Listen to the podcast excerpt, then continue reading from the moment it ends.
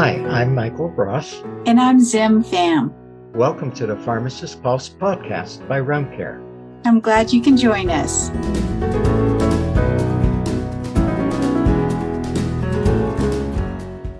Our intro may be suggesting a state we're not in today.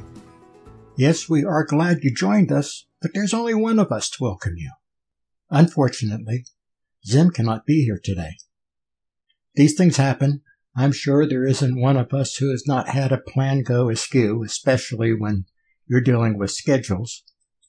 It can be difficult to keep schedules straight when you only have one of you. Add a second schedule, it becomes more than twice as hard to keep everything in sync. Add an entire staff, and you see why when managers are asked what their least favorite part of a job is, scheduling is high, if not on top of that list.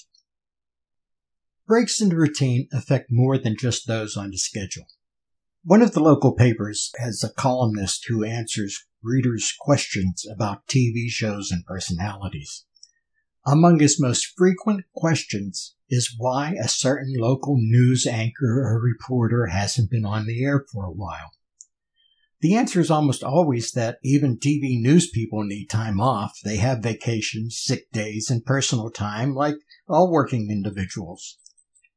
And also, like all working individuals, they sometimes need that time off with little or no advance notice. Still, that doesn't stop people from complaining that they can't watch WXYZ's newscast without Joe or Jane Doe behind the desk. That your staff also deserves time off doesn't stop other team members themselves from complaining when they are asked to stay a little longer, work a little harder, or even cover an extra shift when somebody is off, even though someday they too might need that unplanned time off. And although it wasn't planned this way, this is a good reflection on our recent blog post, Say the Magic Words, where we address common courtesy in the workplace. We close that post with good manners never go out of style. In situations when you are asking people to do more, adding the word please may not make the work any easier, but it might make accepting the assignment a little easier for that person being asked to do more. And don't forget the other magic words. Thank you. When a team member agrees to stay a little longer, work a little harder, or cover that extra shift, thank them for that. You should be thanking your staff for all that they do, even if that is what they are being paid to do. We suggested in the blog post to make it a routine every day to find a reason to thank somebody for an exceptional job. Because every day somebody is doing an exceptional job. There are no easy jobs in our profession, and there's not enough gratitude being distributed to express how much we appreciate the people doing these jobs. Every member of your team is there because they want to be there. Yours is not the only hospital, pharmacy, clinic, lab, school, or any other workplace out there. That somebody selected your operation to join already says something about how you treat staff and coworkers. Pharmacy Week will soon be here, and many are already making plans how you will mark the occasion and recognize the pharmacy team.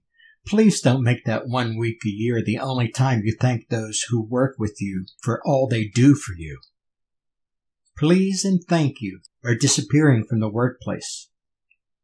Is it because supervisors feel they will lose their authority if they phrase assignments as requests rather than as demands? Is it because we've become acclimated to consider our team members as a resource to be used to achieve an end rather than as persons with feelings contributing to that end. Please don't let please and thank you disappear from your workplace. For more on this topic, read our blog post on the website at www.roamcare.org slash blog. That's R-O-A-M-C-A-R-E dot O-R-G slash B-L-O-G. We would love to hear your views and ideas. feel free to leave us a comment at the site or email us your thoughts at info at roamcare.org. I'd also like to add a reminder here that we are working toward our goal of 100 new subscribers to the Pharmacist Pulse podcast. If you enjoy listening, we would like to ask you, please, if you aren't already, to subscribe at the website or on your listening platform, and also to suggest to a friend or colleague that they give us a listen. Well, that's all for this episode. Thank you for listening, and please come back again. And as I'm sure Zim would say, have a fabulous day. Bye bye for now.